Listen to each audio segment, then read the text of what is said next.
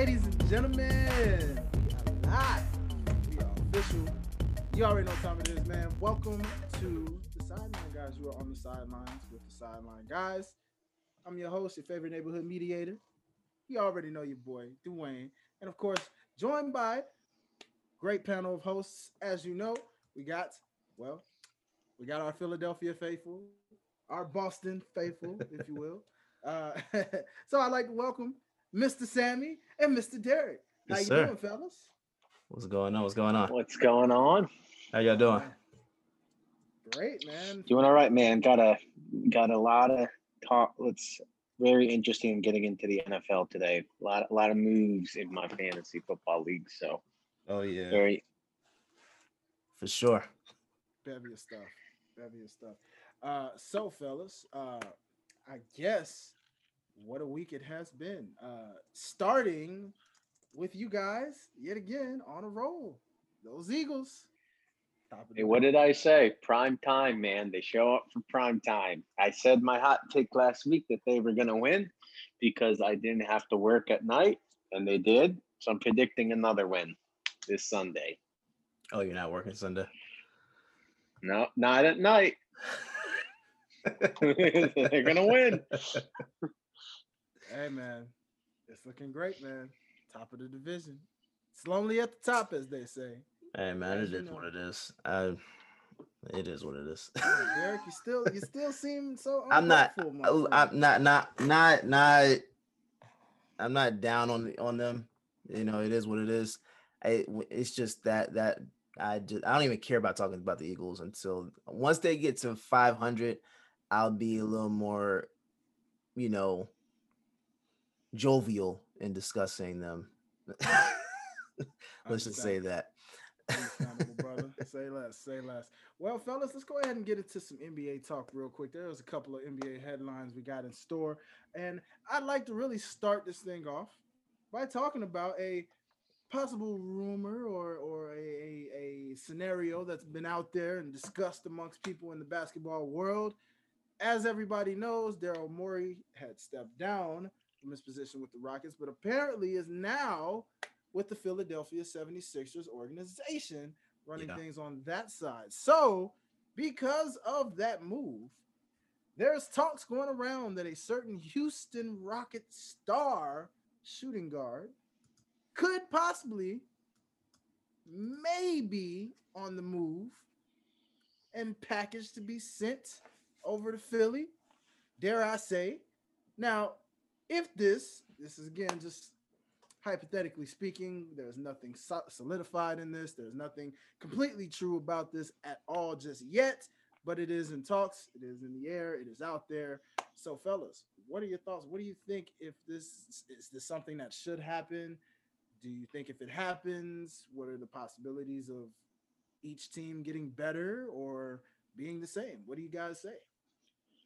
So what I would say to that is I don't see that happening at all unless just okay so I'm assuming that the guy that Sixers fans would try to want to move between Embiid and Simmons is probably Simmons, right? I think we could all agree with that just because Embiid seems like the better player. I'm just assuming. Um, I wouldn't. now that would be I would move Embiid see, before the thing- Simmons. Well, see, that's the thing is though in the modern NBA that Simmons or Embiid is a better player than Simmons is. He just just because he can shoot a little. So, if you just looking at it from the Sixers' perspective, right? I'm assuming they would welcome a move with some assets, some players, and then trying to get um, trying to get Harden but it doesn't make sense for the Rockets because trying to pair Simmons with Westbrook, I feel like is just not that wouldn't work. So, okay, you think, all right, if I'm the Rockets, let me go try to trade for for Embiid then. Well, if they do that though, then if I'm the Sixers, I mean, granted, Harden is a better player, but I just don't think Harden and uh, and Simmons would be that great of a fit, you know, because Simmons, I feel like, has to have the ball in his hands to be good. Whereas that's kind I mean, I know he can play off the ball like defense and all that, but I'm saying to be effective on offense, he needs the ball in his hand. Whereas I don't it's it's the same as Harden because if you watch the way yeah. that the Rockets play, right?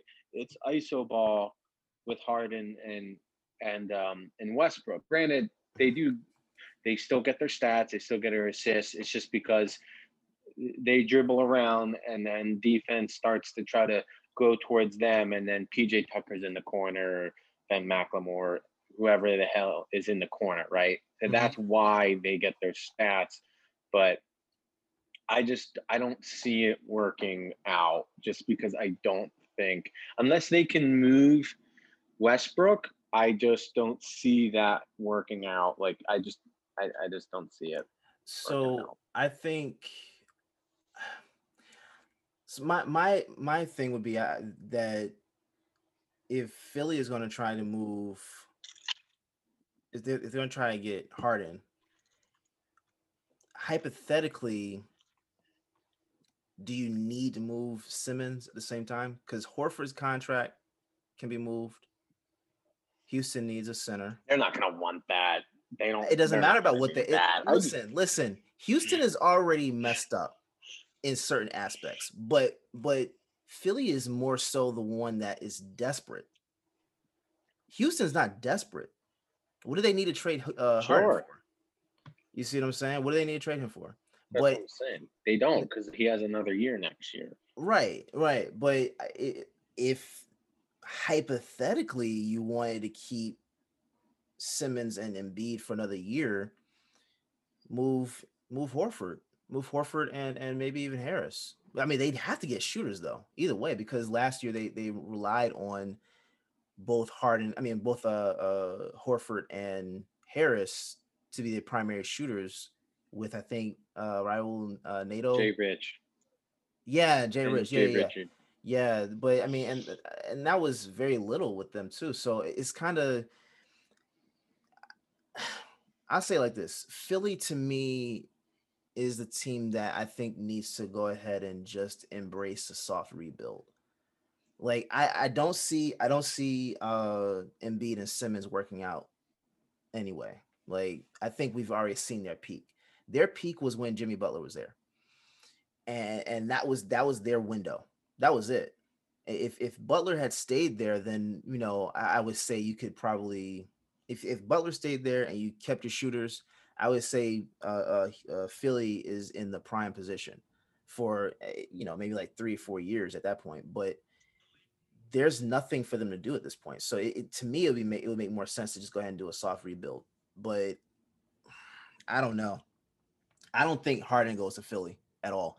In fact, I think if anything happens, I think that uh, Philly would try to move Embiid to uh, to Houston if you wanted to get, let's say, like a Harden or or someone like that. I think I, I think that would be the more enticing move, but I don't see that. I don't see Harden going to Philly at all. I see Harden staying in Houston. And I mean, you go after yeah. maybe let's say at like least a, next year. Yeah, at least, and then maybe like go after Demarcus Cousins or or Dwight Howard or someone like that. Like they're gonna need a center. Like there's no getting around. Oh, Dwight Howard back in Houston, that would be fun. Hey man, why not? Why not? I mean, they, but they they need to have a center. So if they could do that, I think Houston's actually in a better position than than Philly is. I don't. They're they're not desperate. They just yeah. They I just don't see it happening. With the five. I don't. Yeah, I don't see it. I don't see it happening either. If I'm Houston, I'd rather just retool than mm-hmm. than just get rid of, getting rid of Harden. I just don't see it.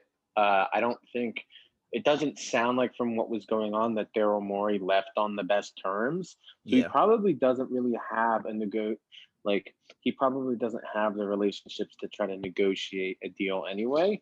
Yeah. I think that would be more of a move once um, Harden's a free agent. But then you have to also realize by then, what Harden is going to be like 34.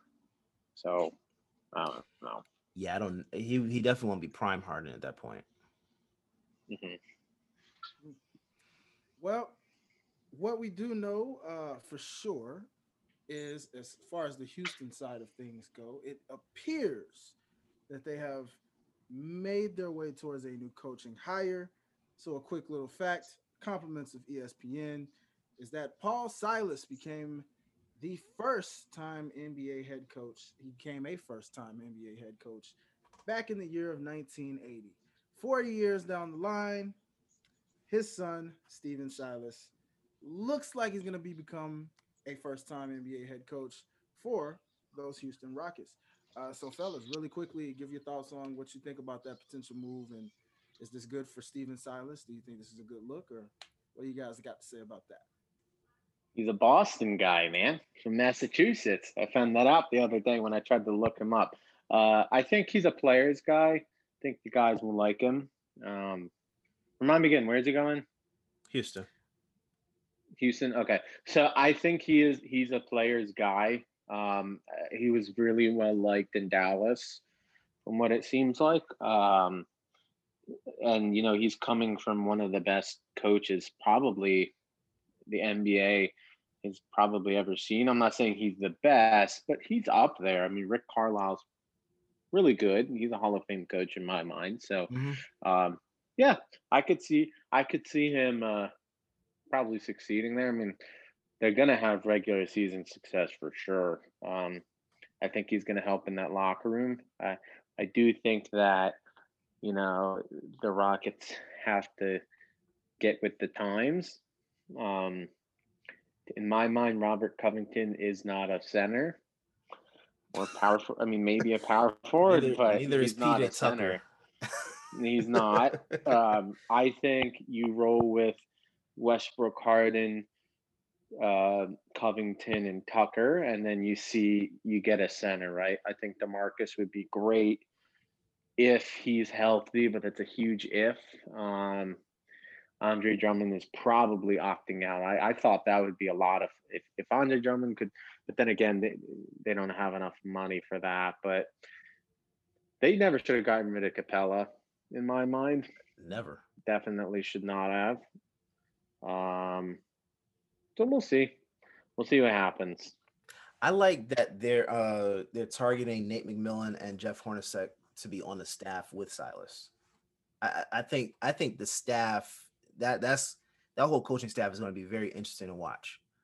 They're going to be very interesting to watch. Uh, so I, I, I like it. I like it. I don't I don't I know he's from the Rick Carlisle uh, coaching brand uh, coaching tree, but um if I think Houston is not far off from where they need to be in terms of personnel. That's I'm not saying that they're gonna come out the West and win, you know, win an NBA title, but I don't think they need to. I know that I think there are some people that were panicking when when they got bumped out of the, out of the playoffs. I don't know that is so much of a panic time right now. They have a couple pieces that they could probably move, like Danuel House, PJ Tucker, uh, Robert Covington. Those are guys that can get value for. Um, so see what you can do. See what you can do because you're not. Look, at, at, at, honestly, you're not being. You're not going to be able to move Harden or Westbrook. Those contracts are not going anywhere. So, you know, try to see what you can get for for the other guys and and and retool. I, like like I said, I think Horford is a very good option he's a really good option. He, he's he's someone that even if they didn't want to start, which I think, I mean, he's he's honestly in being in Philly, he's had less playing time, so it probably would be a, a, a good time to let you know to for him to start. But even if he's not starting, if you were to like go after uh, Demarcus Cousins and then go at go uh, after um, Horford I think you know you'd be you'd be pretty good. Enes Kanter might opt out of his contract. You see what I'm saying? Like I don't. I think, wouldn't get mad. I don't think he did. Yeah, but I don't think Houston is far off either way. Like, but I think they have options at the five. It's just about you know what what takes place. But hey, they, they Kanter, I think, would be a nice fit there. I, know, I, think Houston. he would too.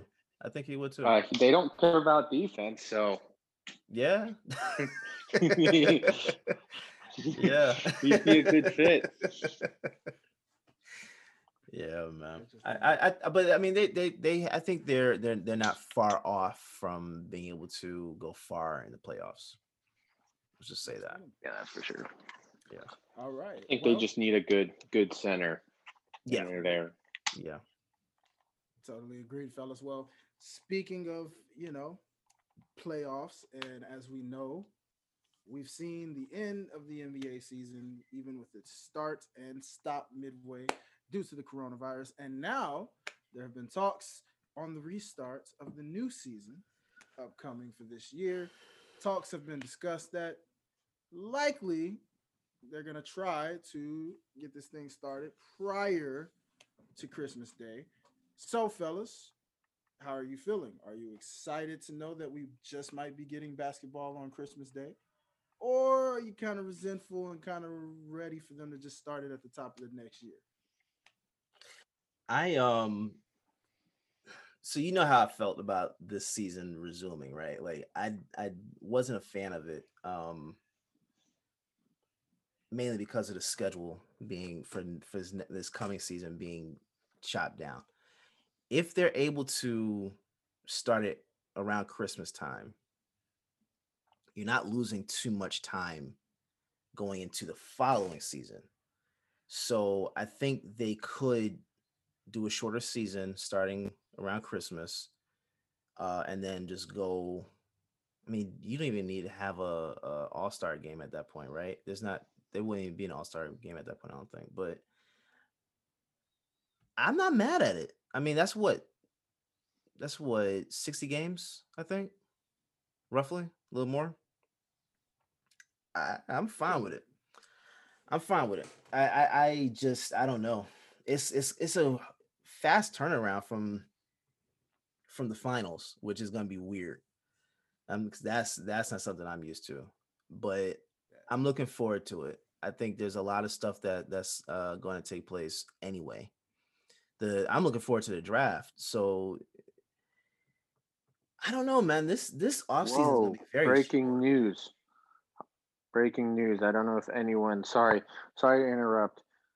This literally just came out like a few minutes ago that uh, Trevor Lawrence has COVID. shocking. So little, little, little uh, Shocking. I look. It's going. This is the exact reason why I don't think that the NFL is going to have a full season at this point. If the if the if the uh if college can't, uh, I don't know, man. I, college and Well, and college pro, is less. College is. I don't know if you guys have been seeing this. That the the games, right? That Mhm. if you've been watching any of the games, some stadiums have been like limited in seating, but like I don't know if anyone saw the Cotton Bowl game No, or the Red River Red River rivalry. Sorry, between Oklahoma and Texas. There's no way that stadium was at like it was probably at three quarters, maybe half capacity. People were so close to each other, not wearing masks. I mean, like college football has has less of a for sure. They have less of a like restrictions when it comes to this thing. So yeah, yeah, I this think is they. Uh, this is gonna that and, and see even even with the NBA, like I don't know, like how you're able to properly evaluate talent for the draft, right? So like the draft, I think is gonna be like Mhm. next month. Like with all this going on, I don't know the NBA itself. To they like they know what they're doing in terms of of doing this uh uh blocking, but that's actually something that I I never uh, saw in terms of an update. Are we having these bubbles for this coming season? Like if we're gonna start in December, where what was like where do we play? You see you see what I'm saying? Like I know for there's it's no way they're gonna have fans in in the in the arenas. Right? There's there's no way. Like this is this is Mhm. way too close. This is way too close. I don't see how you do it. I know the NFL came out this week and said that the Super Bowl is going to have, I think, like 20% capacity and all somewhere in that range. And then like in the state in the um the stands, uh the fans will be in like these little tube things or something like that with wearing you know, with them having to wear masks and stuff like that. I don't I like just uh, in general across all sports. I don't know how all of this is going to go back to full capacity anytime soon. So like if the That's if true. if we're gonna if the NBA is going to come back in December, like I'm less concerned about a start date than I am about knowing what the location is for the bubble. That's that's my, Uh, my main concern. and a little i know we don't really talk about this sport on uh on the podcast but definitely i'm trying to you know integrate some things i talked to a buddy of mine that works for an organization you know he's pretty well pretty well connected throughout and he said that um that hockey is going to try to come back at full capacity When now i don't see that happening this coming season? this in starting in January. Yeah. Wow. I Yeah, I I don't don't I don't know. I don't know how that works. I really don't. I really don't because this this is gonna end up delaying all this stuff. Like unless there's an, a, a mandate, a government mandate of like wear a mask and uh, all that stuff. I don't know how. I don't know how you can have full capacity. I feel uncomfortable at a store, so I, like going to a sporting event isn't going to really be you know too comfortable. I'm I'm not going to anything in in the next year or two, but I don't know. That's just my main concern with the NBA. Like, are you gonna are you gonna do bubbles? Are you doing multiple? Uh, are you doing one central bubble like you did with, with the for the uh, playoffs, or are you gonna do multiple? Like, that's my main concern. I don't even care about if it started in December. I I could care less if it started in December or January. It doesn't matter to me. If we- we're gonna have a season either way, but it's just about like how that goes. Yeah, I'm hoping that they find a way to do this. Um I hope. I just I miss going to games. I miss being there. I don't know. I have this running oh Yeah, see we go. You, you get back there. Uh, I'm sure he'll join back, but uh, I'll finish what I was saying. Um, I have this running theory that I think the the virus or the the um what they call it the the vaccine is going to come out like right around election day or like shortly after, just to make whoever got elected into office look good. That's my running theory. So we'll see if I'm wrong. Look, either way, probably, but I, I just I don't even see how a um I don't even see how a, a, a vaccine would help at this point for the simple fact that uh, from what I understand, they're not even like completely done with the trial versions of it, right? So I don't know how you do any of that stuff right now. Like to come Yeah, out with something like that right now, and then you you have to have a a vast amount of it uh to be able to provide it for everyone. I just don't know how any how all this gets fast tracked at this point. So the the NBA is going to be very intriguing uh simply for the fact that I don't know what their plans are are but I have full confidence in the league knowing seeing what we just saw over the last what 2 or 3 Mhm. months. I have I have a I have complete confidence in Adam Silver and what the league in general. Oh yeah, I have full trust in him. I think that you know I could see a situation where even if they want to have some capacity, um, I think. Let me ask you this: How interesting would this be? So you know how hockey games, right? They have plexiglass, right?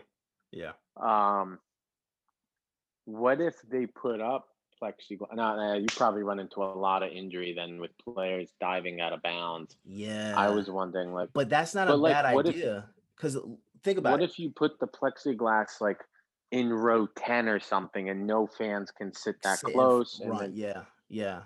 That that, that could, could work. work That could work. But I, at the same time, it in uh, like so I'm a germaphobe, so I start thinking about it in in different ways, right? Yes, the the Okay. plexiglass would be good right there, but guess what? All it does, like, let's say there's someone in the audience that has COVID. All Okay. the all that it's gonna do is push the germs up and then circulate in the air from there and and, and come down because because AC is blowing through the through the through the building. So it doesn't matter. in my eyes, it doesn't matter. you can have plexiglass, you can have all this other stuff there, it's still going to be present. You know, like I so it to me, I think the NBA would be uh uh better suited to do what they just The did. bubble again. Yes, it, there, I don't. I would love to go to a game. Like I don't want. I don't want to sound like like I'm I'm against going to games. I love going to games, but if I had to sacrifice going to see the Celtics play this coming season uh, in person just for them to for the league to be able to continue to run and and we have these games, I'm fine with it. I'm fine with it. The problem is just like logistically, what do you do with bubbles? That's it. That's to me, that's the biggest issue. Outside of that, I don't see what, what the NBA has to worry about. All right. So legit, we'll see. We're, we're on standby. Like I said, nothing's completely solid and locked in. However, time will tell on what the NBA is doing. Uh, so just stay tuned with us. Keep it locked because as we find out, as you guys find out, we'll definitely be here to discuss it and see when everything's locked in and official. So, fellas, real quick, let's get into some NFL talk, which is the main meat of Yes, what we're talking today. So, uh, well, very interesting week seven, I would say. Yeah. There was only one unbeaten left unstanding. There's one left standing, and I must ask you, fellas, are the Pittsburgh Steelers the best team in the NFL right now? Uh, hmm. Right now, No. I think the Chiefs. I still think it's the Chiefs. Yeah. I don't I don't think record tells everything. I Mhm. mean, the Steelers look really good. I'm I'm not going to say they're Mhm. not, but there are other teams that look better. They just optically look That's better. That's so to me. I, I don't. the Eagles. Yeah, yeah. I, I listen. I just don't pay attention to to to record in, in uh, uh, specifically when when we're talking about who's better. Like I think you could have a team that has a worse record that could actually be a better team. Like like Sami said, the Chiefs. They're I mean they just got Le'Veon Bell. You see what I'm saying? Like the the Bucks just got Antonio Brown, and that they look. I mean, th- just think about it. You have Mike Evans, Chris Godwin, uh, Chris uh, Godwin, and Antonio Brown on top of. And Rob Gronkowski. See, I was gonna say on top of Gronk, uh, Gronk, but like, and then you have Leonard Fournette. You know, it's like like that. and Ronald team- Jones is having his best year of his career. yeah. So uh, Can't forget your favorite running back, Shady McCoy. Yeah, he's, he's there too. I forgot about that. but he's there. yeah, he's he, he's just sitting on the bench. That's fine, man. Um, but uh, yeah, I think that there's a there are. I like a lot of teams this year. A, a lot of teams look good this year, and and including your Titans, Dwayne. You you, you guys are you you're killing it. So I like I don't I don't I don't downplay what the Steelers are doing. The Steelers look phenomenal. You know, I mean, we made uh, uh, uh what his name? Uh, Claypool. We made him look like a Hall of He Famer. all-star. Yeah, so I mean, but they uh, Ben Ben Roethlisberger. I had my doubts about him uh last year coming back. I knew he, you know, last year there was talks. There's really been talks about him retiring for like the last three or four years. I think. Um, I think he's even kind of like hinted at it, but he actually looks pretty good.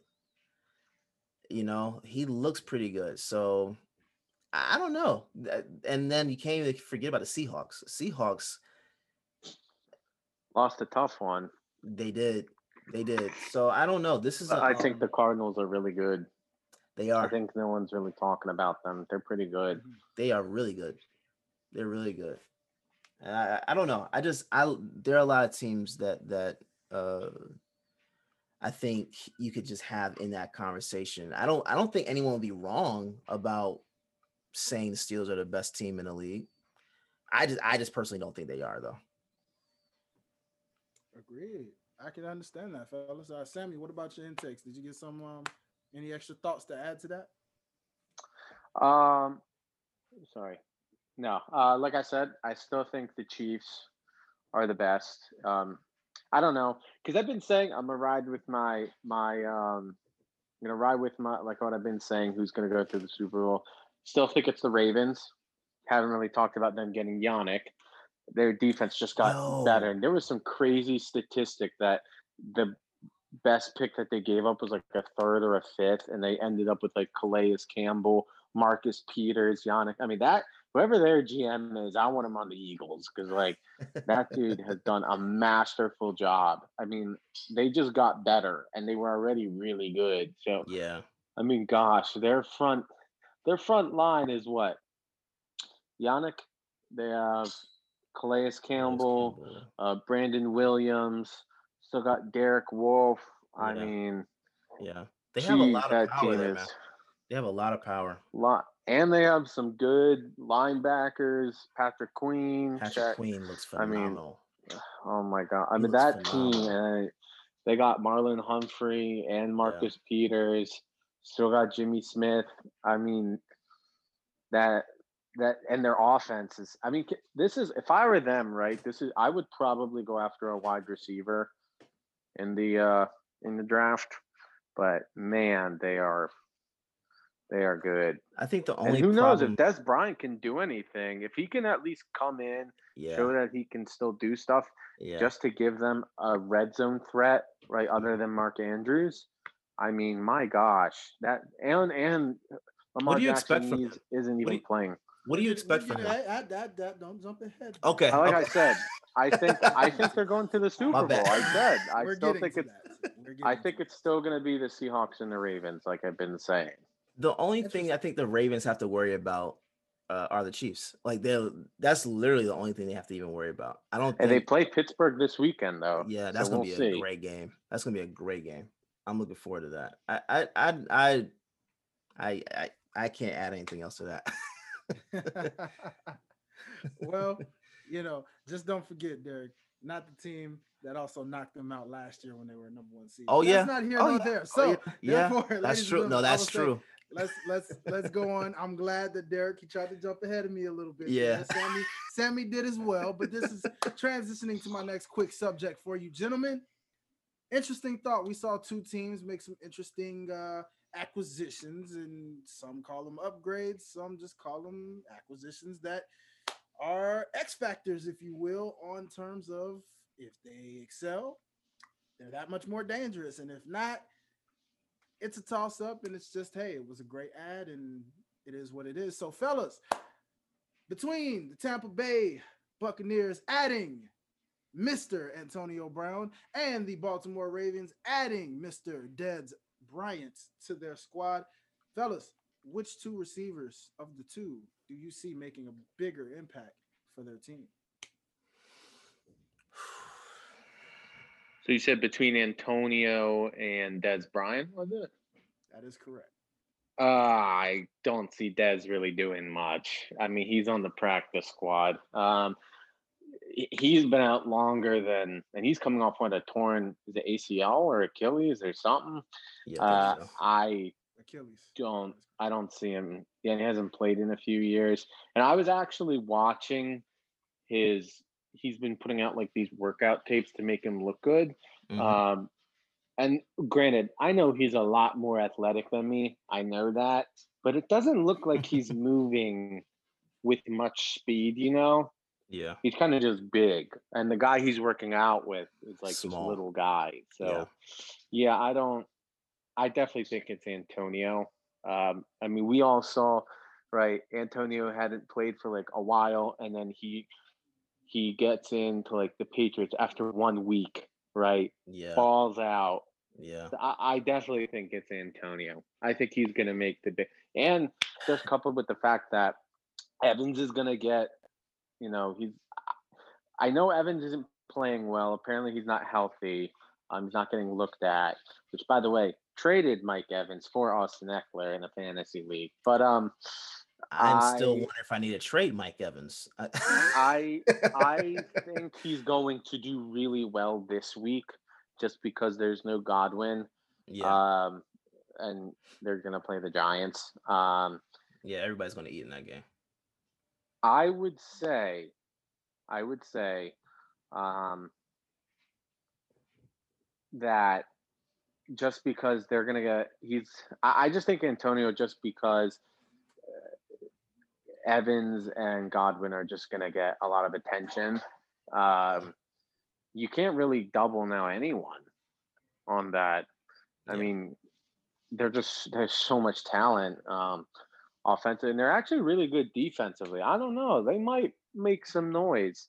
Um, who Yeah, knows? Maybe they beat. They're better. I don't know. We'll see. They're really good, man. They're really good. They they. I think it's gonna be between them and between between them and Seattle. I do think Seattle's still a little better. Um, but we'll see. See, my whole thing is like I know to answer your question, Dwayne, is it'll be Antonio Brown because of the fact that we like like Sammy said, Dez is gonna be on the practice squad.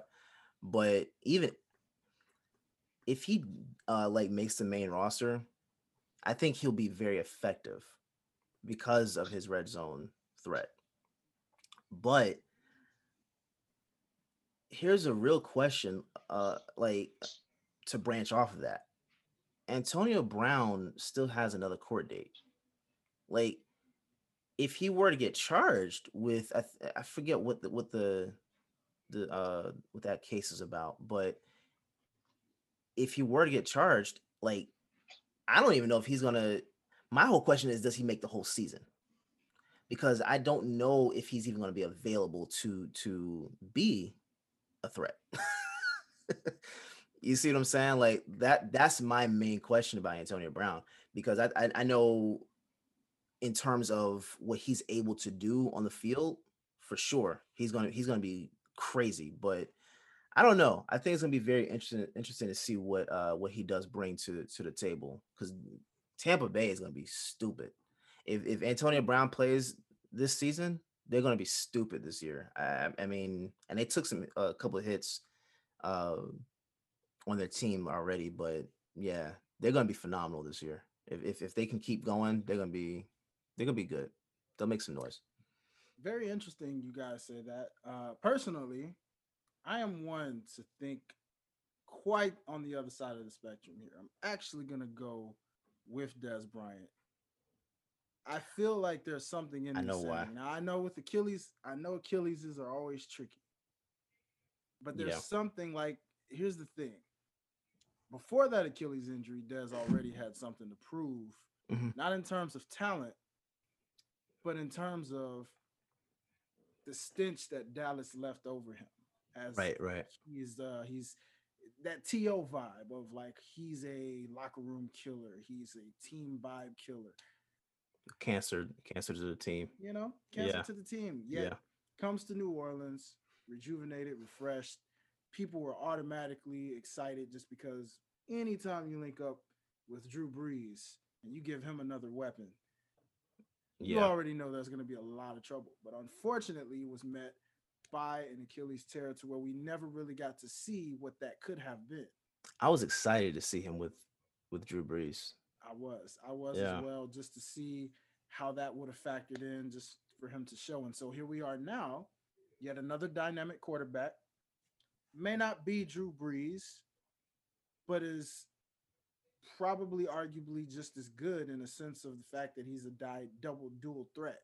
Mhm. and the fact that he can he's proven that he can throw the ball when need be but is also one heck of an athlete that can evade and can run and escape which because of his primary focus Mhm. from defenses allows the floor to open up for a guy like Dez to prove what he can still do Well, I and I see where you're coming from because I like that's actually why I was kind of at the beginning kind of like iffy too because I I like that point of view is is for sure uh, uh, uh valid. Um, my whole thing is just you know it's a question mark on both of them because does Dez actually get to the main roster? Does Antonio Brown, you know, have the and will he play one and two is he okay with not being targeted heavy because that's what bruce arians alluded to beginning of this week right like he said mike evans didn't even catch a ball until the fourth quarter which i felt that in my fantasy team you know like mm-hmm. Yeah. I like that hurt, but like it's that that's that's the main thing with him. Like, is he okay with not getting those targets? Because you have Tom Brady has a lot of guys to target out there, and Yeah. all these weapons, and and and that's with you have like a ton of rep weapons on receivers. You talking about in the backfield, you know that there's a lot of a lot of things he can go with uh, on, on that side too. So it's like Antonio Brown might not. I don't even know how many targets he was he was uh, averaging in in uh, Pittsburgh. Um, I can't even talk about his one game in in New uh, New England, but I mean, dude, was, I wish I had him on my fantasy team that day. I'll tell you that. I wish I had him that day. But if if, if he's people. yeah, but I mean, he'll be a he'll, he'll he's easily a deep threat. Like he's a deep threat. Mike Evans is a deep threat. Uh, Chris Godwin's a deep threat. So they're like like Sammy said, they're defenses won't be able to double double team them this year. Like that's gonna be hard. But we'll Mm. see. We'll see. I don't know. Yeah, it's it's a it's a posing question that we will find out one week at a time. Uh, now, in terms of what you mentioned with Tampa Bay, that's why I don't really choose Tampa Bay in terms of Super Bowl. No matter how many times they, keep, the more Yeah. they load themselves, the more I actually go against that possibility because Yeah. of so many targets. because it reminds me of again, Derek. I told you this in text. Reminds me of your Philadelphia Eagles some time ago, with all the weapons they had when they had Michael Vick, Vince. oh yeah, Young, yeah, They yeah. had, uh, I believe that was Jeremy that Maclin. Michael- Jeremy Maclin, DeSean Jackson. Sean Jackson, Then they LeSean have McCoy. uh, Nnamdi Asomugha, who they signed on Mhm. defense. And what did Mhm. he do? Right, all that money, uh, and then of course, uh, who was that lineman from that Packers Super Bowl team that came straight to you guys as well? I believe. uh Ah, gosh, I can't think of him right now. It was a lineman that came fresh off of the Super Bowl championship with the with the Green Bay Packers, and he ended up right there in Philly.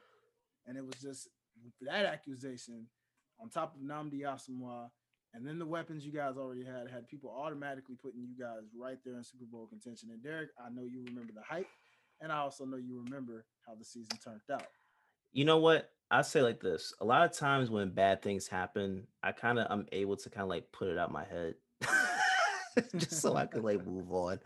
But yeah, I know. I yeah, it, it's it's there's been several times that's happened. Oh, yeah, yeah. Another another example uh, out of a team that is not your team. Another Yeah. example that I bring up is the Cincinnati Bengals. oh yeah. Oh, The the Browns. Terrell Owens. Ah, the Browns. More recent example. Yeah. Tons of weapons. Tons of weapons. So it, it just, I mean, and then the division is already showing how competitive it is. hmm have Carolina right now, who is on top of Atlanta currently.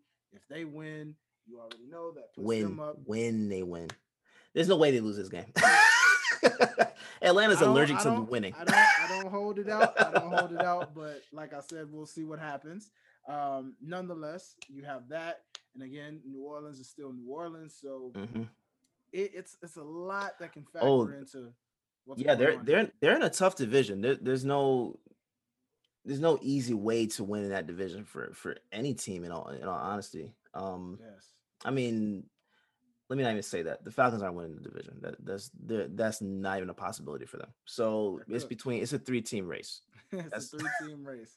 That's They're really cooked, ready to Yeah. go in the oven and Yeah. Yep be consumed for the next year. It's yep okay. as as Uh, every year for them for some reason. so uh but yes those those are all great examples and that just would leads me to just be a little skeptical and we'll see on time how it goes if i'm wrong i'm wrong but yeah, i just don't have the tampa bay buccaneers in my radar in terms of just because the weapons are there that's all well and good but at some point you got to feed the ones that are there you know so it- it's killing people on fantasies right now man like i, No. I don't have I don't. I have this guy. He should be balling out because Tom Brady's throwing to him, but he's not. Yeah, because the other weapons It- to feed, and that's the dangerous side. that that definitely hurts in fantasy. I, I mean, there's a lot of like I said. I said I have um Mike Evans, but uh I also have um I have Chris Godwin in one other league. So it's it, you know you know that uh, I have in one league I have Tyler Lockett and DK Metcalf, and the the struggle that I have with that is like who's going to actually get targeted because guess what I did this past week? I started DK Metcalf over Lockett for the simple fact that in previous weeks Lockett was he was he was still he was still playing well, but he wasn't getting targeted heavy. And guess what happens the first play of the game? He gets this long ball, like long bomb from from uh uh, from Russell uh, Russell Wilson. So like it's it's it's a tricky game to play. That like it's almost I'm at the point now where in fantasy I don't know that it's smart. I don't know if it's smart to to only get one receiver. Like if you have so there are multiple teams with multiple receivers, right? You have Se- Mhm. uh, Seattle, you have Tampa Bay. Uh, what are the teams like that? Um, Baltimore. Um, you can say even Pittsburgh now. Uh, those those are the teams that have receivers that that could be targeted heavy one week and then not targeted heavy the next. New England is a team that I've noticed um is you can't lean on any one receiver or running back because it's it's mainly based upon game plan uh with Bill Belichick in terms of who's going to get you know what I'm saying like who's going to get heavy, targeted heavy. So it's like you know uh, like you can't get anyone on on on uh the Patriots to be reliable because week one week they they'll have big points for you and next week they're they're not registering anything. So that's the I think that's one part of one aspect of fantasy football that um that doesn't get talked about a lot is is the the the targets um in terms of who you're going to play week by week. It's it's really it's really interesting. I I I do hate it though. I do hate it because it's it's hard to distinguish who's going to actually. And I am pissed I didn't put Tyler Lockett in my lineup last week. Now one league I had him, but uh, in the other league, I, yeah, I chose Metcalf over Lockett. I, I regret that. I think I no, I lost that one. I lost that one. I lost that one because I didn't put Lockett in. That's what it was. I'm telling you, man. It's, Yeah. It's it's yeah. It's it's a tricky, tricky, tricky cause when that happens. So I mean, take it as a Titans fan. That's what I, I know what you mean. I've had that. Oh, yeah. Before when trying to pick, and and when AJ Brown took that sore in his rookie year, I knew okay, he's the guy I can always count on to grab first. Yeah. Because Corey Davis is a guy who's a lot like Lockett. One day he could ball out and then have a, a stretch of games where he's okay or mediocre or non-existent. Mm-hmm. And on that team, you never know. Is Jonnu Smith going to get the ball? You know AJ's going to get it. For sure. You know Derrick Henry's going to get it. But in terms of other receivers, you're like, okay, they have the talent there. It's just who's going to get it outside of AJ. Yeah. Will it be Adam Humphries? Will it be, you know, so I can I can understand that. And to my fantasy players out there, you just have to definitely pay attention to who leads in, in receiving for sure. Uh, so example with Carolina, who also has quite a bit of sneaky weapons. They do. Robby Anderson clear is clearly their number one target right now, which is weird because DJ Moore is normally a guy. So you're not wrong with either one because I have DJ Moore. DJ Yeah. Moore is producing. Yeah. He may not be leading the, the league in receiving, but he is producing. He gets touchdowns. So Robby Anderson is giving you receiving yards and he's killing it. So you can't go wrong with either choice. I wouldn't necessarily recommend having the both of them on the same lineup.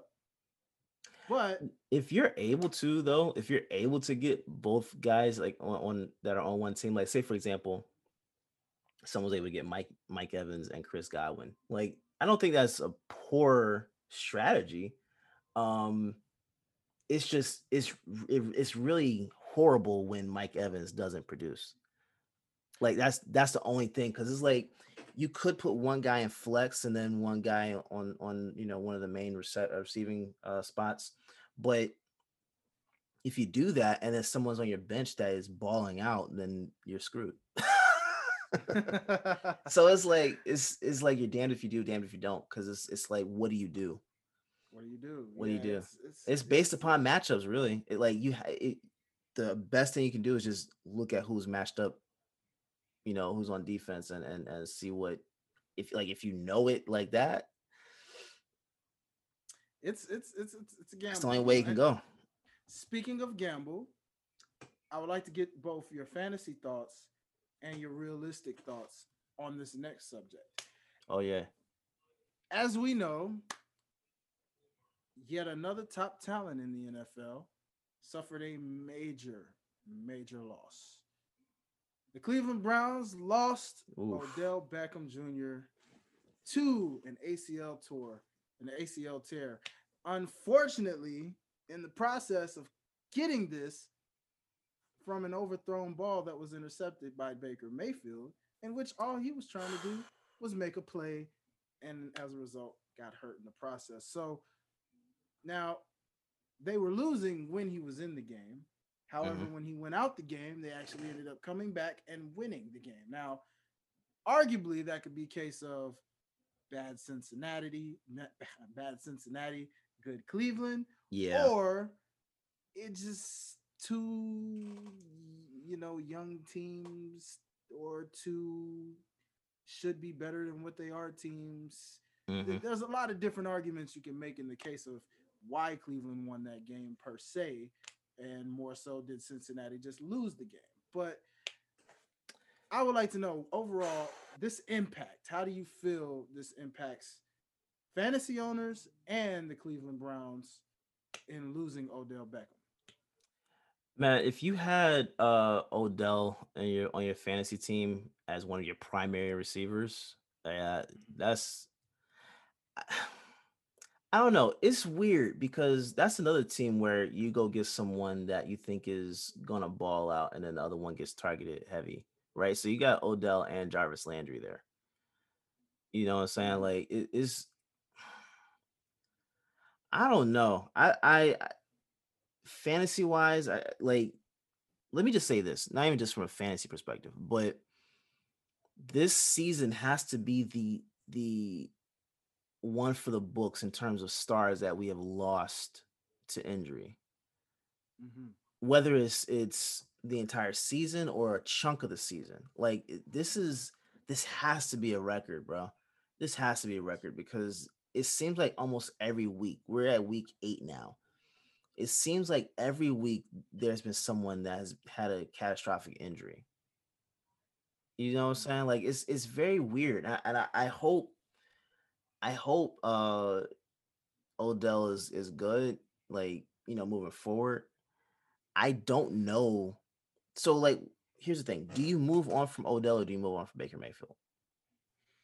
Because I think the I think the biggest thing would be moving from Baker Mayfield. Like that's to me, that's the most glaring one because I don't see how you have Odell, Jarvis, Kareem Hunt, Nick Chubb, who's Nick Chubb is went down to Like, um, I don't know how you have all these weapons just on your offense, not even talking about your defense. Like how you have all these guys and then all of a sudden you can't you can't produce. I, it, thi- this to me is a Baker Mayfield issue. Like, yeah, you could you could say should you know what happened with Odell? Like, it, it probably could have been avoided, I guess. Like, but it's a little bit like doing a little too much. You know what I'm saying? Like from Baker's standpoint, uh, uh, point of view, like I don't know, I don't know. And that was the first drive of that game, right? It was, I believe. Uh, I know it happened Yeah. early, very, very early in the game. Now, me myself, based off this, um, based off of what Shannon Sharpe had mentioned, Odell wasn't really much of a factor this year for the Browns, as Mhm. you would think, right? Right. As you would hope. So, but also if you're using the eye test, it's clear that Baker and Odell just don't have a connection with each other. Yeah, They don't mesh. They don't click. yeah. If I'm not if I'm not mistaken, I think Jarvis Landry has thrown more touchdowns to Odell than Baker has this season. If I'm not mistaken, I could be mistaken. seems- it seems but it's way. it's very close.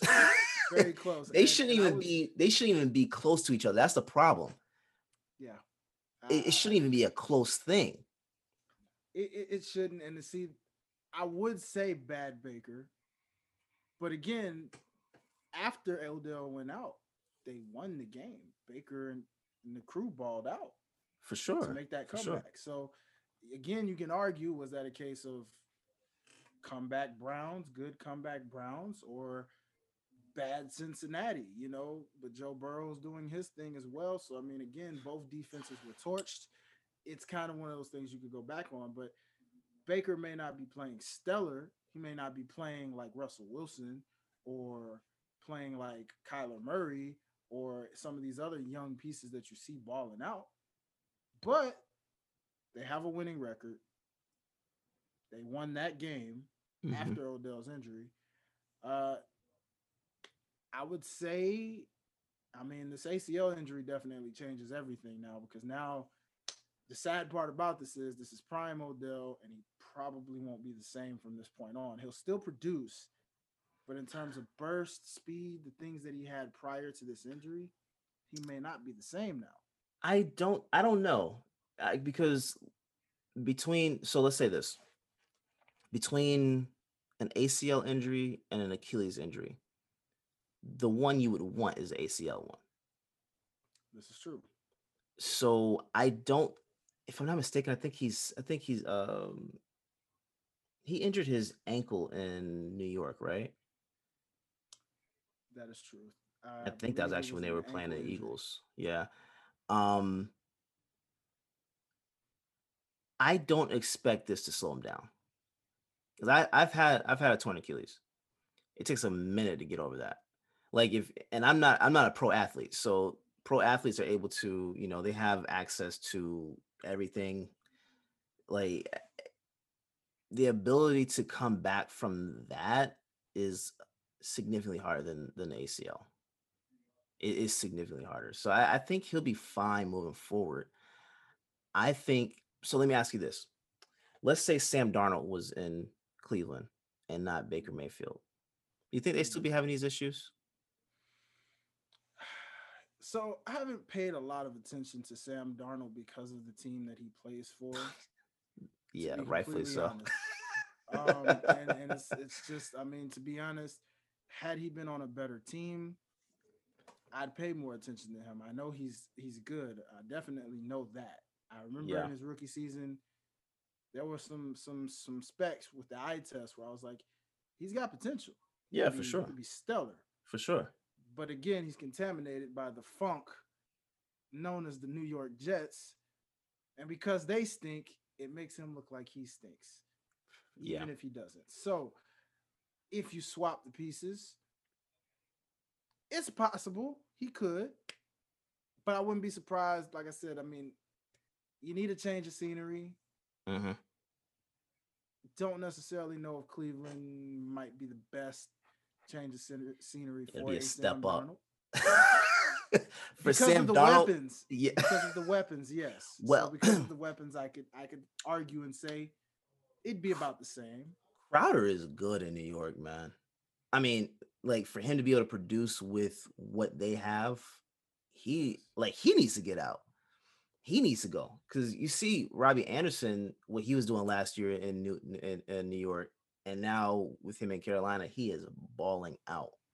Balling. Like uh, telling for for guys to be able to produce under such uh horrible um situations, like I would like to see where where like if Crowder's able to get moved, where he would go, how he would do, because I, I don't see how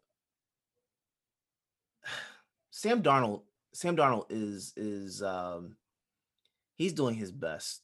But I think if you swap them out, we'd be seeing a lot of what we're seeing in Cleveland and in New York. I don't know that uh, uh, Crowder would be having such a phenomenal uh, uh season. You know what I'm saying? Like Mhm. if that if that's Baker Mayfield and, and, and that's that's his back that's his uh, quarterback. So I, I don't know. I think I think Cleveland needs to go ahead and move on from Baker Mayfield. I think we've seen what he's capable of being. Mhm. And maybe maybe you're right. Maybe this is a need for a change of scenery.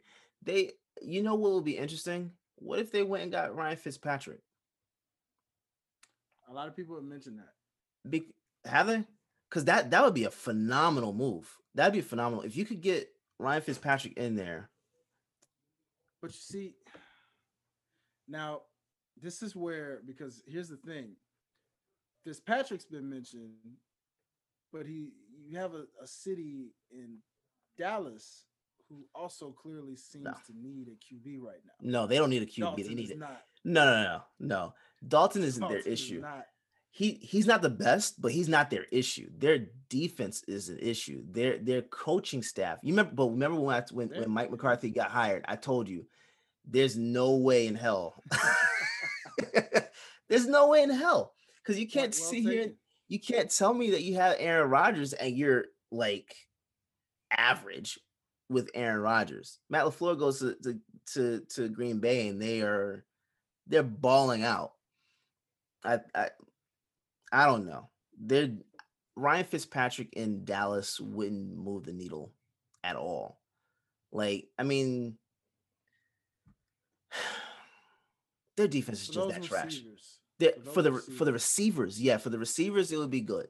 For for Ezekiel Elliott, it would be good because he could have a, a- a quarterback that is a threat on the pass that would, you know, allow him to be able to get loose as well. But I I don't know. I don't see it, bro. I don't see it. Like, would it make sense for, for Ryan Fitzpatrick to go to Dallas? Sure but I don't see that doing anything for them in terms of like being able to win the NFC East. I don't see it. Strength of schedule for the Eagles is significantly better than Dallas. The Eagles are actually getting healthier while the while the Cowboys are getting worse. While they Yeah, they're, they're getting they're getting more they're they're they're dealing with more injuries by the week as well. Like I just I don't see it.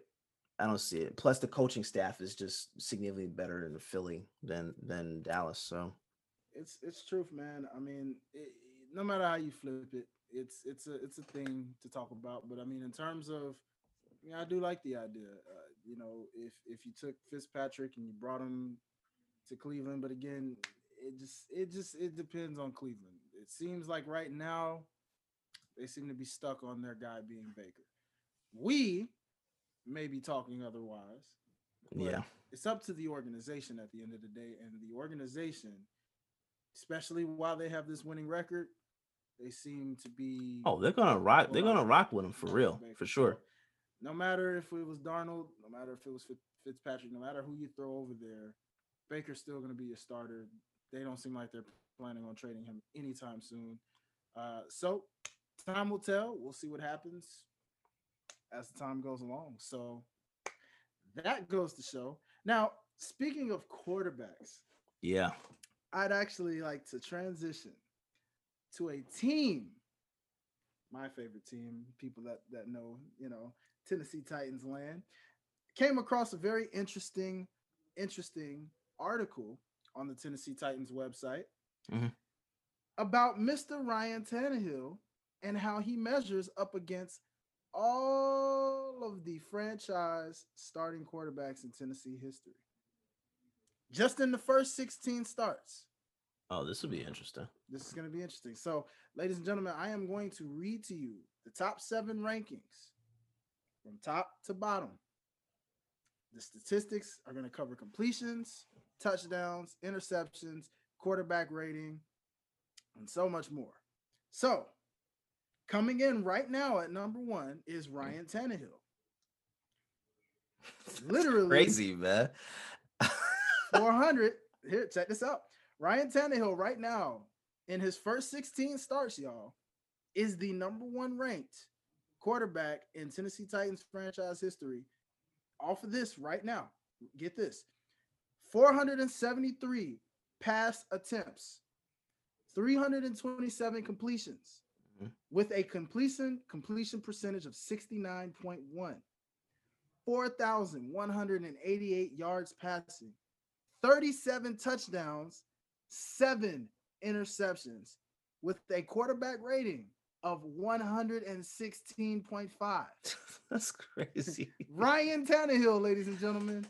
The same? Miami Ryan Tannehill is right here in Tennessee, balling out as the starter within his first 16 starts. So this is counting from the time he started to now. Who would have ever thought we'd be talking about Ryan Tannehill this way? Like ever. exactly, exactly. That's so check this out. This is where it gets this is where it gets interesting, right?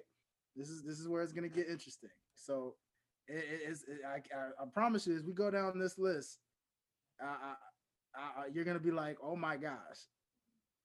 I like I can't believe this. So coming in at number two is the quarterback that Ryan Tannehill replaced, Marcus Mariota, with 506 pass attempts, 310 completions, a completion percentage of 61.3, pass yardage at 3,743 passing yards, 23 touchdowns, 15 interceptions with a rating. Now, this is where it's a dramatic drop. His overall rating within first 16 starts is 86.8. Wait, hold on. Tannehill is 160 what? 116.5 Oh, 116.5. as a quarterback rating. And, his And this is across 16 games. The first 16 The games. First, so from the time he took the keys to this point, That's this wild. is what bro. he's averaging in his first 16 starts. And how long So was Mariota there? Three years? He's been there since Jameis Winston has been in Tampa Bay. Okay, yeah, that's about four, four or five. God, That's crazy, right? People. So allow me to continue. Coming in at number three was the quarterback I personally forgot that we had. I'm not even gonna lie, I forgot that we had this man because I was so used to him in Seattle. I forgot he was in Tennessee, and I forgot. Oh, about yeah. this era. yeah, yeah, yeah, Matt Hasselbeck, yeah. ladies and gentlemen, comes was- in at number three within his first 16 starts. This man has 518 pass attempts, 319 completions, a completion percentage of 61.6, with 3,571 pass yards, 18 touchdowns, 14 interceptions, 82.4 quarterback rating. So Ryan Tannehill, what is his contract right now? Ryan Tannehill's contract. Allow me to look that up for you guys right now. Let's see. Let's see. Hold on. because I think he could mess around and actually get like another, like, well, not another. He could just get a big payday because I don't think he's had one. I don't think he had one in Miami, did he? This man, yeah, I don't think so. Because I'll tell you, this man has a four-year deal with us at 118 million. Okay, that's pretty good. 62 million guaranteed. With 91 million in total guarantees and an average annual salary of 29.5 million. You know what? Tennessee may have. I don't want to be living in the moment, but I don't want to seem like recency bias or anything like that. But Tennessee may have like stolen Ryan Tannehill. Like that, that may have just been like, what did you guys trade for him? You know what? Because that's going to even tell, be that's more telling. Like that might be thievery. He actually there. that that's that's the thing. He wasn't traded. We signed him in free agency as the backup. Oh, that's right. To Mariota, Mhm. And then he took Oh. over the keys and he's been there ever since. bro. You know what? Congratulations, man. Congratulations. oh, this trust me, this was new. and how old is he? Ooh, that is a good question. Let's look that up on Ryan Tannehill's age. I know he's still a fairly young quarterback in his own right. Uh, let's see. Ryan Tannehill is 32 years of age. So he's right in his prime. That yeah, that's not bad, bro. That's not bad, that man. explains it. I, eh, Off a four year deal. Yeah, he'll be what 30 35, 36 by the time that contract's up. And we know quarterbacks, they have the longest lifespan.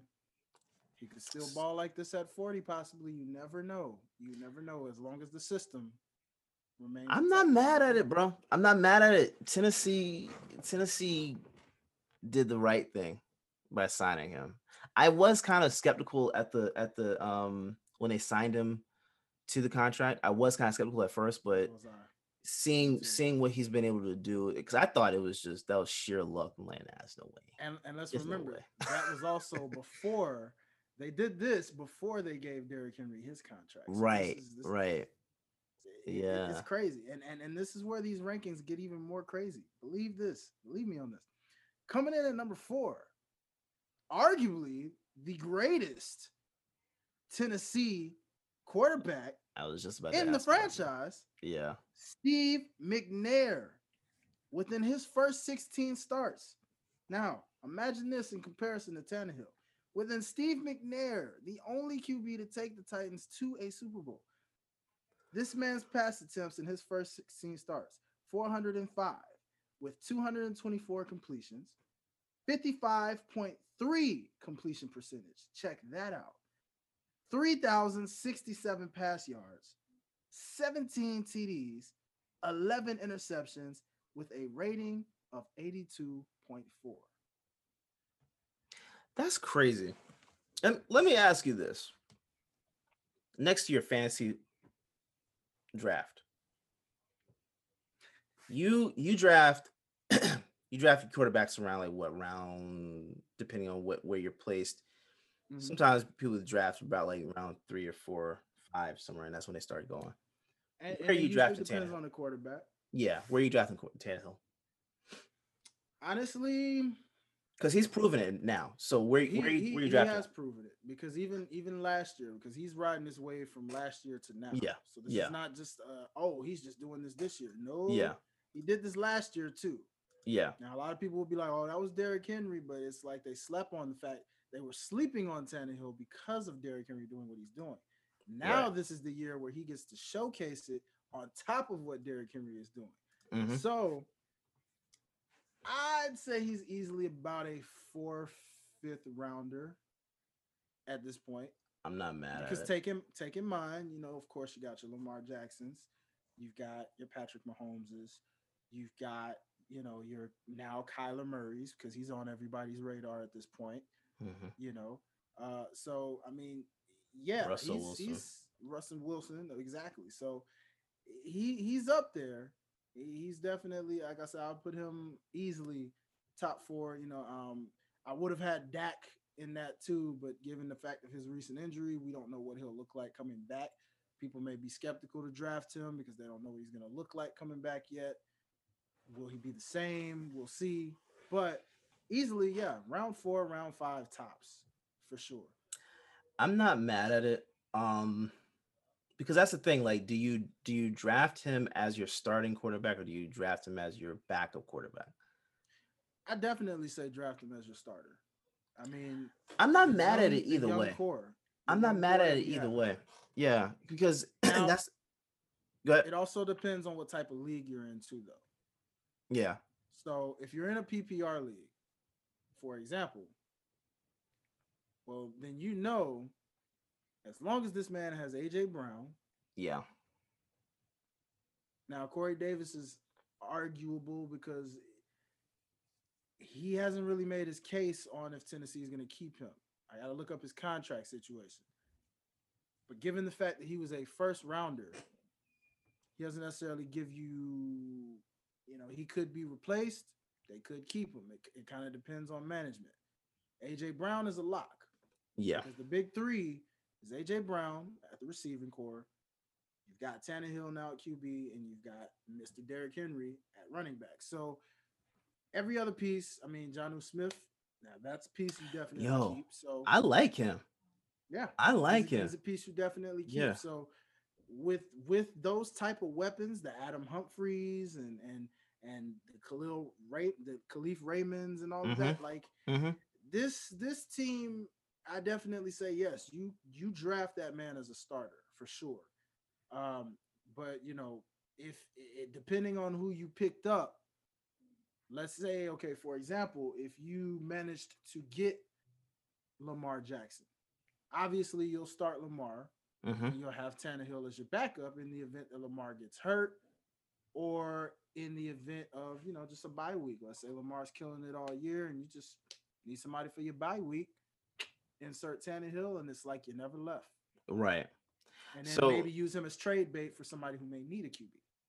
Yeah, and, and you know what? I'm I, I think I'm gonna definitely target him as my backup.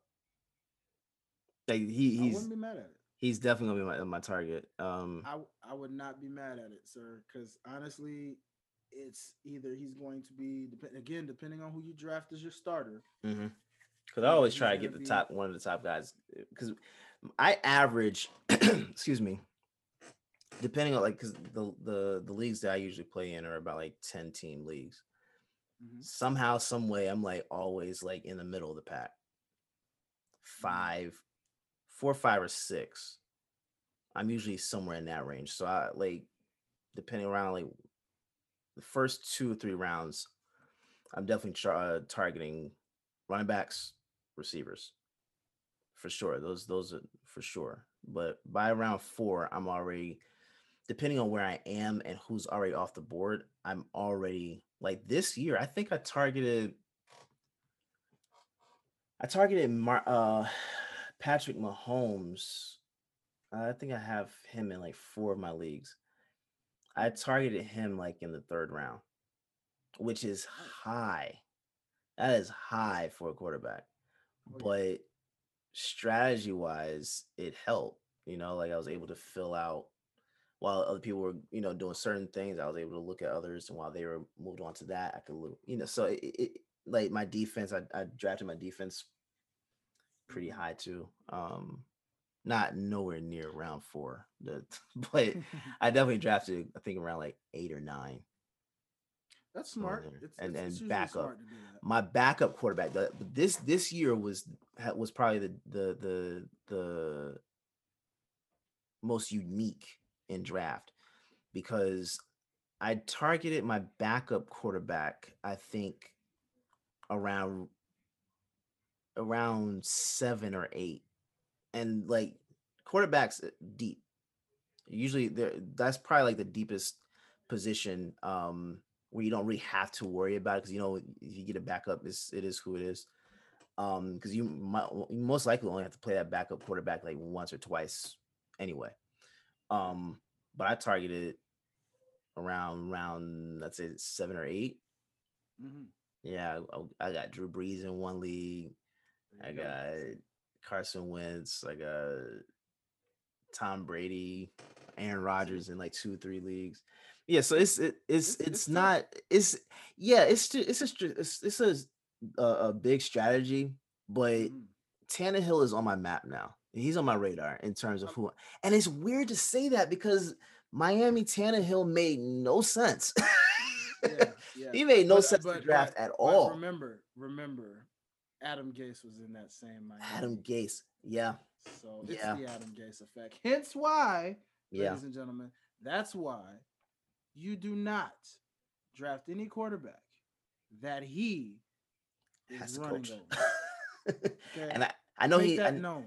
yeah, and I know he, uh, he gave over the play calling duties. I think this past week, if I'm not mistaken, I think they actually won this week, didn't they? They almost did. Almost. the Bills they played. Oh, that's right. That's right. That's right. That's right. The But- Bills, uh, They played better this this week. They played much better this week, which is because he's not a calling the divisional game. That's that's tricky. Divisional. It is divisional, yeah. make them a It is little better than divisional. But the fact that he wasn't calling the plays though, you see what I'm saying? It's This is that's that's that's the thing. I, I think um was the biggest significance for them. So I don't know, man. Like I said, and I mean, this is not even the I again. Here's a here's a quarterback that I forgettably don't forget about. Mhm. Notice how I said that in a twist. Yeah, yeah. I never liked this quarterback in our franchise personally. Couldn't stand him. Never got into him. Don't know why we drafted him, and he's very forgettable. Jake Locker at number five. Wow. 466 pass attempts, 271 completions, a completion percentage of 58.2, 3,223 pass yards, 18 touchdowns, 12 interceptions, rating of 81.5. That's wild. That's wild, right? And and hold That's on, like I said, it gets it. Uh, Tannehill is light years of, the, of these people right now. So check this out. Number six, a guy who I definitely won't forget because he led us to that oh so 10 and 0 start in that 13 and 3 season. Mr. Kerry Collins, old man Kerry Collins, with 481 pass attempts, 271 completions, a completion percentage of 56.3, pass yards of 3,044, 12 TDs, 12 interceptions, with a QB rating of 73.3. And now I know what you're thinking. I know what you're thinking after this one. Yeah. Wait, there's only one more name that hasn't been mentioned. Yeah. Yes, ladies and gentlemen, one of my favorite quarterbacks. This blew me my mind as well. But coming in at number seven, Vince Young with 400 pass attempts, 216 completions, a completion percentage of 54, 2,492 pass yards, 14 TDs, 14 interceptions, with a rating of 70.1. So again, I say, people, Ryan Tannehill, light years ahead. Yeah. Any all-time franchise Titans QB. But but think about it too. Like a lot of these guys played in a in a time where it was more balanced. Like the pass the pass was not as Yes. you know pronounced. Vince, Vince Young and Kerry Collins were in that era of running backs. They were in that era of where running backs were. There was a time where running backs were completely the center of an offense, Yeah. which is why when they look at us today with Derrick Henry, they say that's that old school smash mouth. Yeah. It was a smash mouth era, which Vince Young and Kerry Collins were a part of. The Chris Johnsons, the. Mm-hmm. LenDale Whites, you know. Speaking of which, that actually leads me to another interesting, you know, ladies and gentlemen, I would never make this about my Tennessee Titans, but this is actually a football related question, so I have to ask this. Now, Derrick, I don't know if you came across this tweet, but there's a former a former Tennessee Titans running back by the name of Chris Johnson, Mm-hmm. CJ2K, who posted a tweet saying, very simple in this tweet, that the Titans have the most all the greatest running backs of all time in their franchise. Now, upon sitting there and thinking about it, I almost wanted to say it was blasphemous, but then I thought about it and I said, you know what? He's actually on to something. Now, just in franchise, because we know there's tons of running backs. But when you break down these franchises, and shout out to NFL Network because they actually brought this up and they actually statistically went down the line. Now, one team they didn't mention was your Eagles. Now, I know your Eagles come pretty close. Yeah. In a Mount Rushmore, there's a top four. mm-hmm. So, in your franchise history, who would you say are the Eagles' top four all time running backs? Franchise history. I mean, of course, you have to put you have to say LeSean McCoy, Ryan Westbrook. Definitely Um, those two, for sure.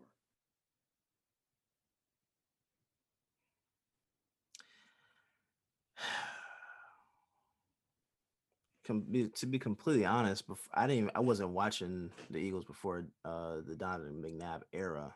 for the dominant. So I wasn't. I I can't even tell you who else I would put up there. I mean, tough, right? I think Miles Sanders is on a trajectory of being there.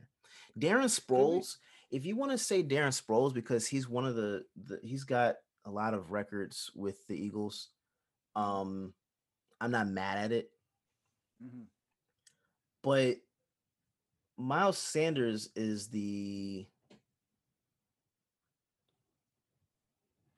Miles Sanders is easily the the the best all around running back that we've had since LeSean McCoy.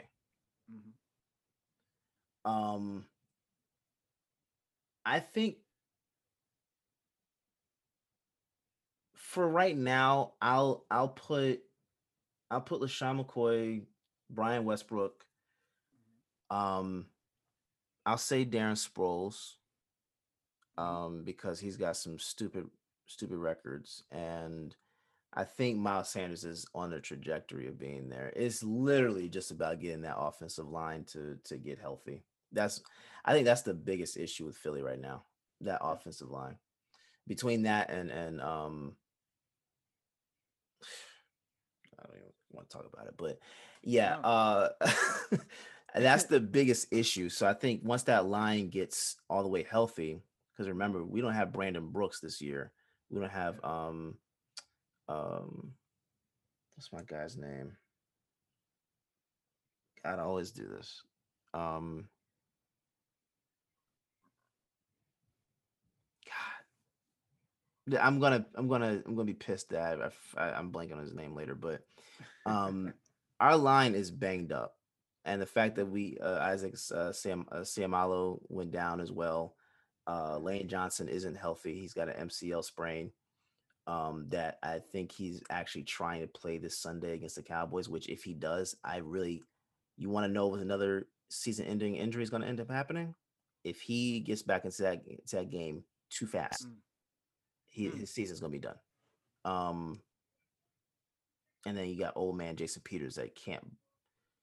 I mean, dude, dude can't even block of fly at this point. I don't even know what the hell's wrong with him. Like, I'm you, but it's uh, Miles Sanders would be on that list though. That I I- I think where he's going, he's on that. He'll he'll, he'll be he'll be the there. potential to get He'll be there. Yeah, he'll be there.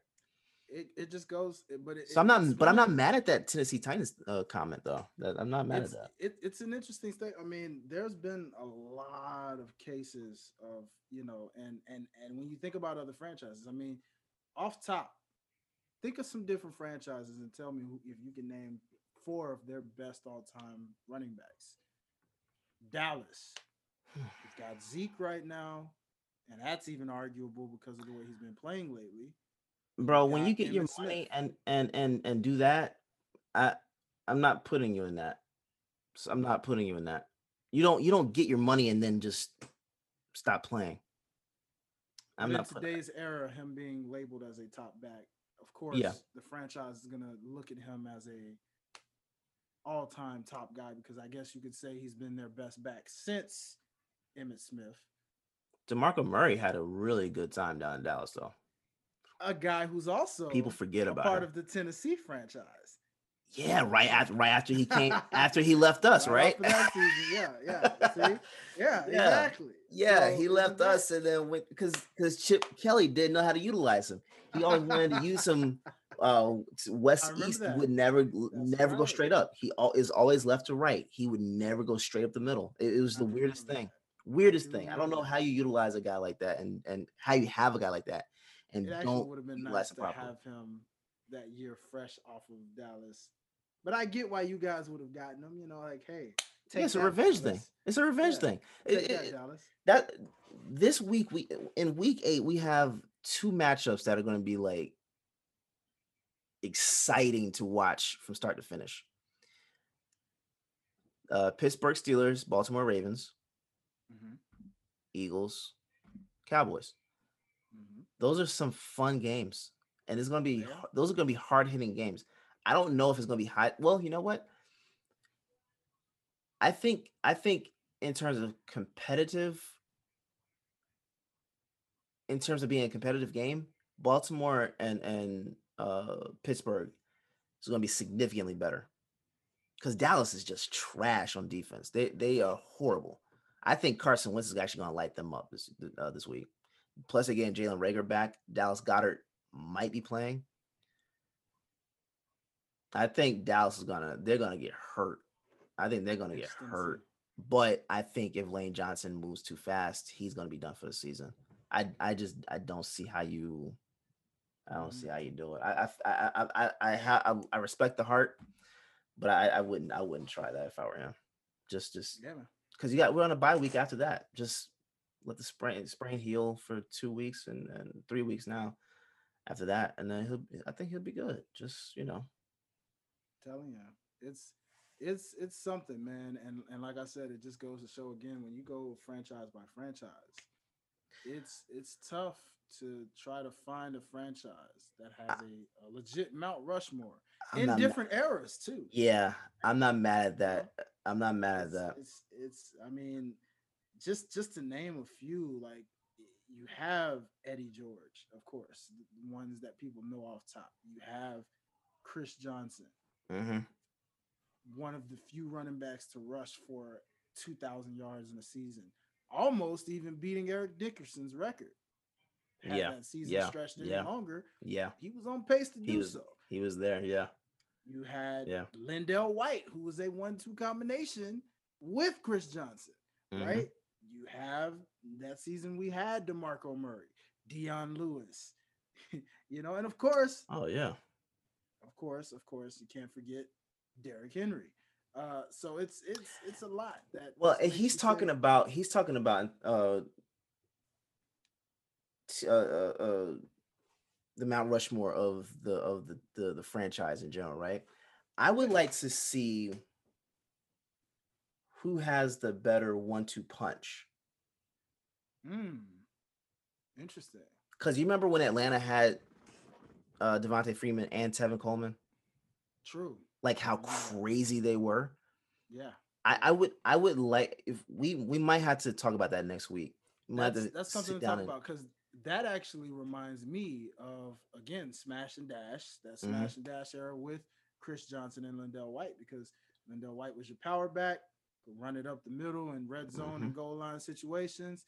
CJ was your man that you could just use elusively to get the big yardage, the big gains, Yeah. and just Yeah. be, you know. So yeah, no, I I would love to see we might have to what break that everybody can down. come up with. That's definitely something to talk about. I Yeah. agree.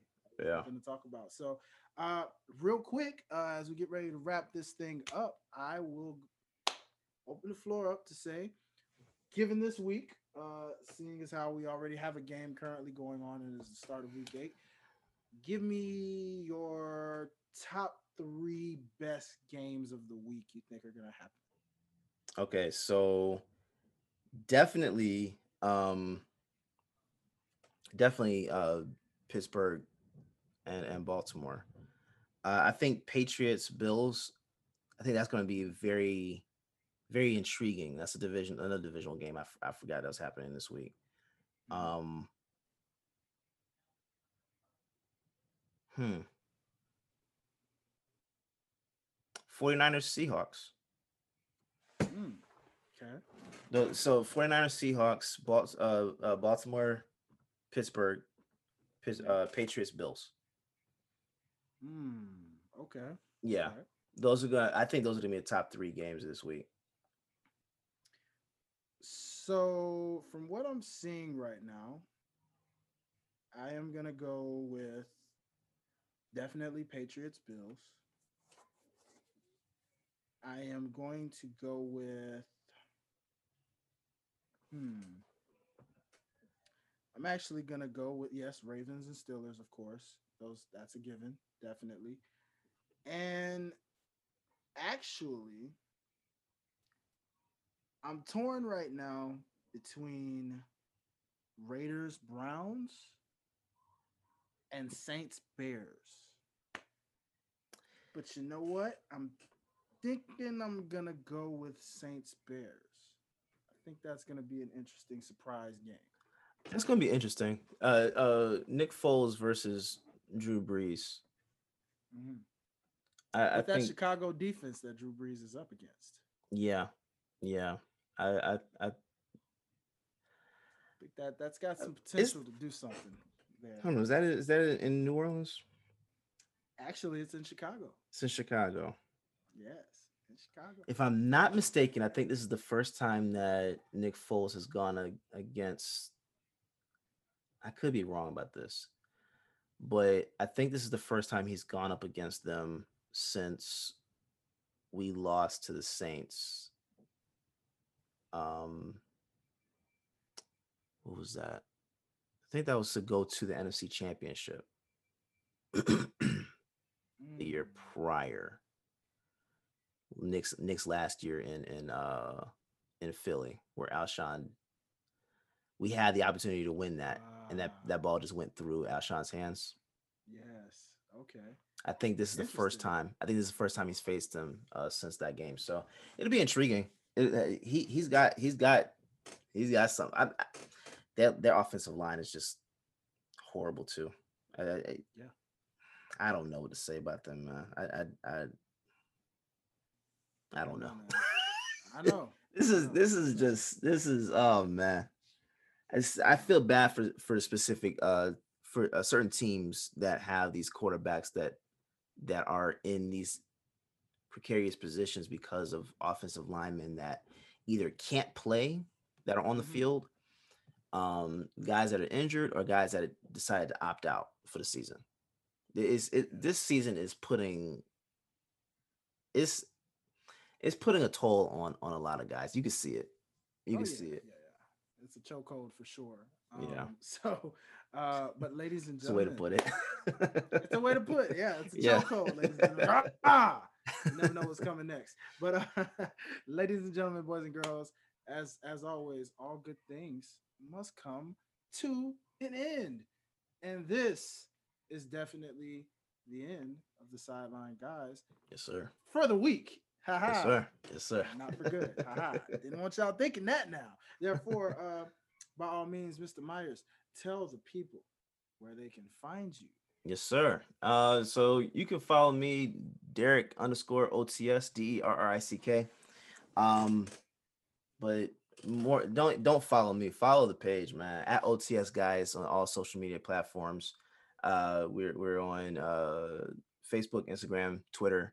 Uh, look for us on YouTube. We are we have a couple of shows. Parker Gailey uh, who is uh, one of the hosts on on on Sideline Guys, will be the host of one of our new shows that is that is going to be uh, it's going to be strictly on YouTube.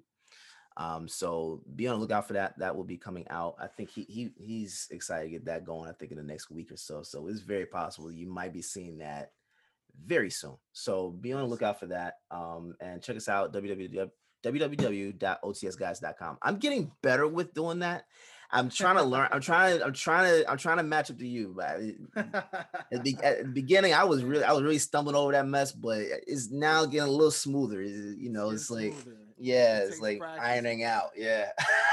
Practice makes perfect, ladies and gentlemen. yes, sir. as you know. But as as Derrick Myers mentioned, uh, you can follow your boy uh, on Instagram at Dwayne Dickey Jr. That is my Instagram page uh, for my hosting and and things of that. Some music, but mostly for those of you who are into music, I am an artist as well in my spare time. So if you want to follow that, you can check out HiLite Life on Instagram and Twitter as well. That is HiLite Life, H I L I T E Life. But as M- Mr. Myers said, don't just follow me, follow OTS. Tell a friend to tell a friend to tell a friend. Trust me, you want to follow this movement. We got a future giveaway coming again. It's about that season and about that time. So, Yeah. ladies and gentlemen, make Might sure you some- subscribe. It might have something to do with a PS5. Ooh, You never know. Wait a minute. Never know. Did I just hear that right? It could be a PS5. It could be an Xbox Series X. You never know, ladies and gentlemen. I said it, it might have something to do with one. might. you might be could be getting a anything. console. You might be getting a game. You might be getting a, a controller. You might be getting a, a, a, a, a online uh, gift card or whatever. Subscription. You never you know. You never know. Never know. So, Yeah. ladies and We're gentlemen, still ironing that out. stay tuned. Okay. Make sure everybody, this is everybody, not just YouTube, YouTube, YouTube. You already know what to do because we live, baby. So, YouTube, if you're watching, if you've been streaming, you already know what the deal is. And even if you're watching the you know the tape back, the playback, you know, on YouTube. Even Yes, if you're sir. not watching it with us live, again, as you watch this, you know what to do. Hit that subscribe button and then hit the notification bell. Select all notifications so that way you'll keep it locked and you'll know when we about to drop something to let y'all know when that giveaway come around and you can get that free item that might be a console, might be a game, might be a subscription. You never know. But you gotta keep it locked in order, in order to know. So if you ain't keeping it locked, you you gonna be a knot. You know what I'm Oh, saying? yeah. We Yeah. don't want you to be a knot. we gave away those Jordans uh, a few months ago, and I, there was um uh the guy that won them, uh, Romy. He he told me that he has some people that were like, "Oh, you're not getting no free shoes." Jokes on them. he got some free shoes. Got some free shoes, ladies and gentlemen. Fresh off the oh, presses, Oh, yeah, straight up yeah. to NYC, baby. Yeah, yeah. We not playing around right here on OTS. We trying to let y'all know this is legit. Okay. Oh, so Oh, yeah. for my audio listeners out there, that applies to you too. Okay. Make sure you head over and you follow OTS guys. Follow OTS, all things OTS. Okay.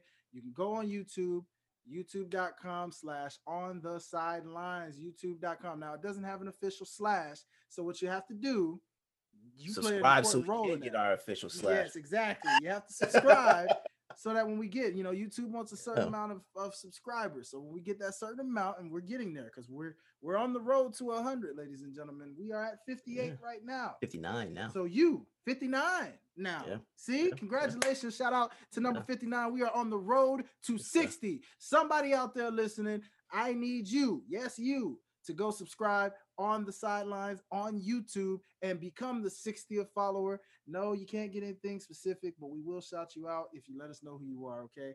Trust me, every every follow, every subscription matters. All right. So don't worry. Don't get discouraged if you don't get anything for being the 60th follower. You know what I'm saying? We're on the road to 100. when we get to 100, that's when we do something very, very, very special for our people there because every 100 milestone is something to do something for. That being said, ladies and gentlemen, if you are listening to us on Apple Podcasts, make sure you leave five stars, leave a review, let us know who you are, what you think about the show. Are we giving you great content? Are we being factual? Because that's kind of what we stand our foundation on. So, are we being factual? Are we giving you everything that you want to hear? Are we talking about the subjects you want to know about?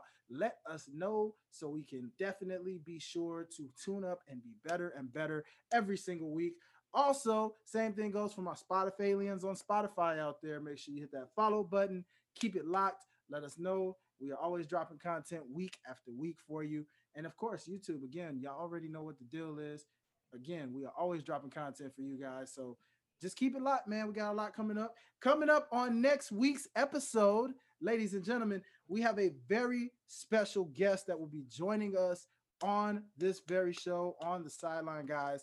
A NBA reporter by the name of Ashley Neville, ladies and gentlemen. So make sure, especially if you are an NBA head out there, make sure you come and check us out and check us talking and interviewing and discussing NBA and sports with Miss Ashley Neville, who will be joining us on the show next week. So, you YouTube, make sure you're tuned in live because we will be live at 7 p.m. next week. I would like to shout out everybody on Six Families Radio. Shout out everybody that's been listening, no matter what platform you're listening to us on. We appreciate you. We thank you. Most importantly, we love you.